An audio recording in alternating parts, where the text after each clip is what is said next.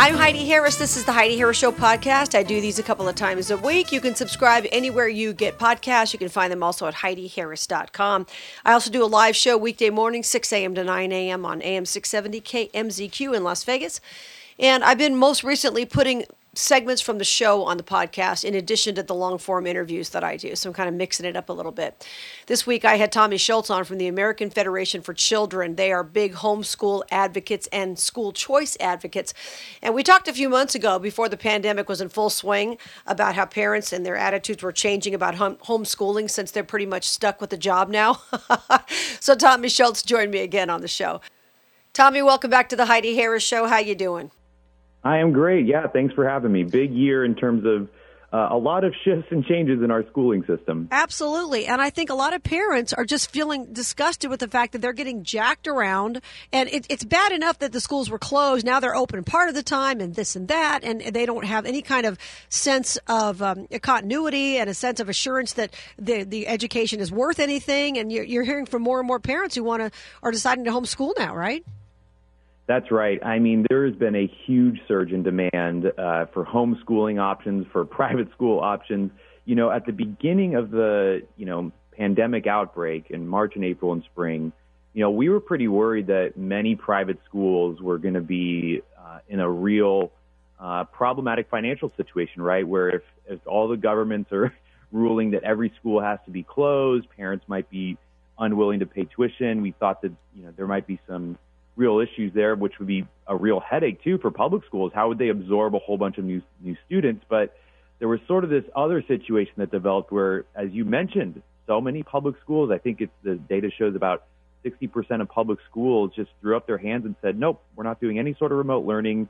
Six months later, they had zero plans for opening. Just a total mess that really actually resulted in a surge in homeschooling demand and private school demand. And we are hopeful that this will really start to give parents a lot more leverage over this sort of political system that uh, controls our schooling system. And I'll give you a bit of data that I think is really fascinating. We did a poll in April where we asked folks, hey, you know, what do you think about uh, homeschooling, and do you think that you're more likely to homeschool once the pandemic ends? And 40% of parents said that yes, they're more interested in homeschooling once schools even open up and the lockdowns are all done. And then we asked the second question just about school choice in general and always get really high marks in terms of school choice support. It's always like 75% support from African Americans and Hispanics. Uh, the poll said 67% of public school parents supported school choice. Fast forward to August, we just did a poll after, as you mentioned, complete chaos, school lockdowns, etc. 77% of public school parents said that they now support school, po- wow. school choice. So a 10 point jump in the span of just a few months. Again, as you mentioned earlier, because of the chaos, because of the teachers' unions politics, because of the uncertainty. And so parents are starting to wake up. They're getting this. That's important. We're speaking with Tommy Schultz from the American Federation for Children. That's the important thing that you mentioned the politics. The kids are being mm-hmm. stuck in the middle of this and treated like a political football. Yes, it's inconvenient for parents. I get that. You're trying to, if, if you have a job and you want to go back to work you're trying to figure out how to work and, and take care of the kids at home and do this, I understand that. But beyond that, the children are getting screwed out of an education and it's all political. And that's what just is just unbelievable to me. Oh, it is. I mean, the pol- the politics have always been bad, but I think they are really for most Americans. They are now just seeing how sinister the politics are. Right, the teachers unions. I mean, they're organizing teachers to send body bags to governors and mayors, saying you can't, or else we'll, you know, be in jeopardy with our lives. And what has that resulted in with them playing all of this, all the politics?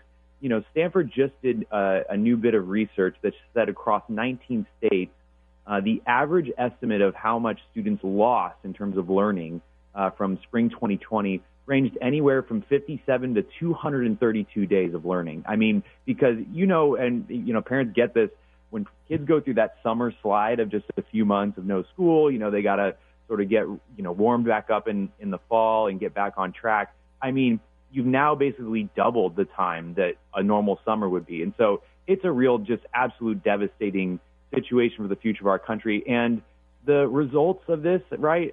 Think about the future in terms of future incarceration, future dropouts, unemployment, underemployment. When you had so many kids not going to school, so many that have just been sort of lost in the thick of everything as they're trying to reopen. Kids, especially from lower income communities, it's just the politics of this is going to be uh, for so many kids in the future, decades to come.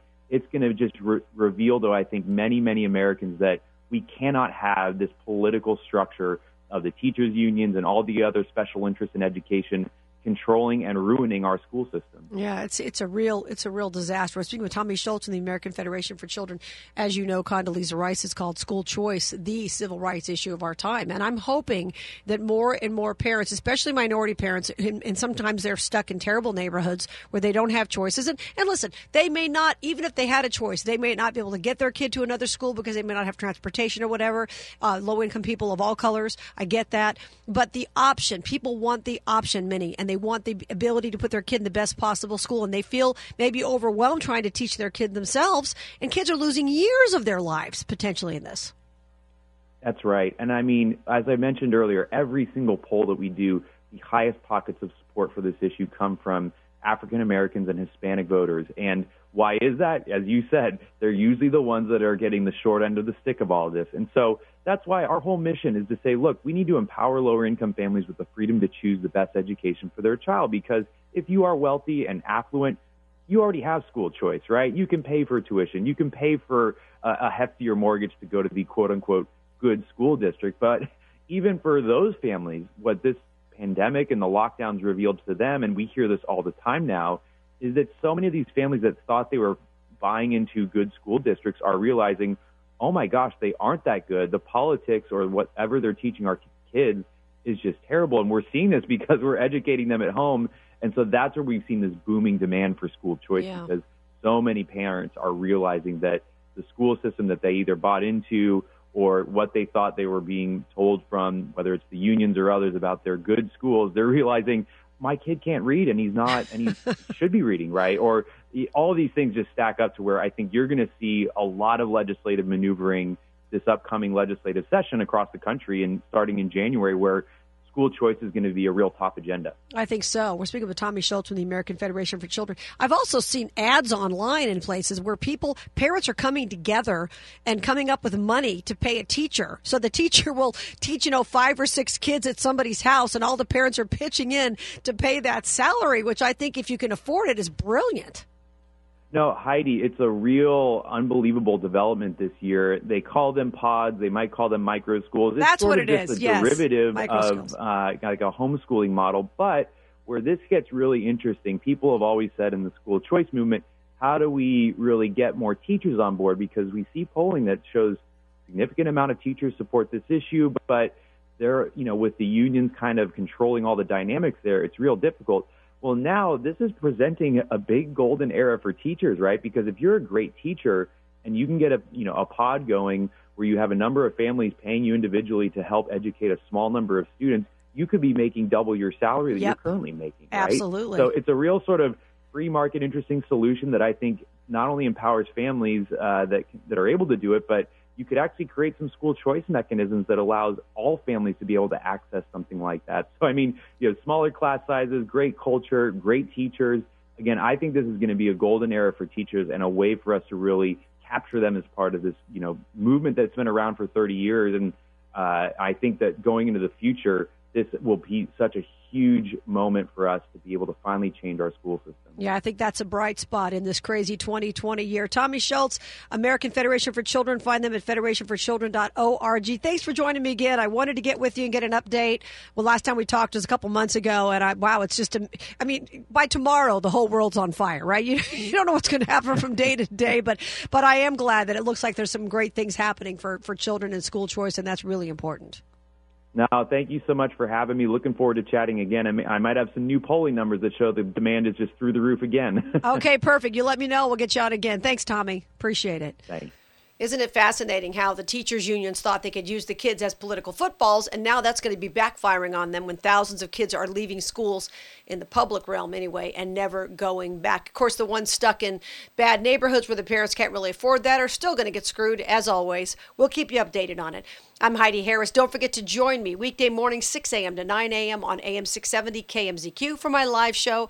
You can listen live at a link at HeidiHarris.com, and that's kind of my home base for all my social media and everything, HeidiHarris.com. Until we meet again, remember, you were created for a purpose. Here's Tony Scodwell.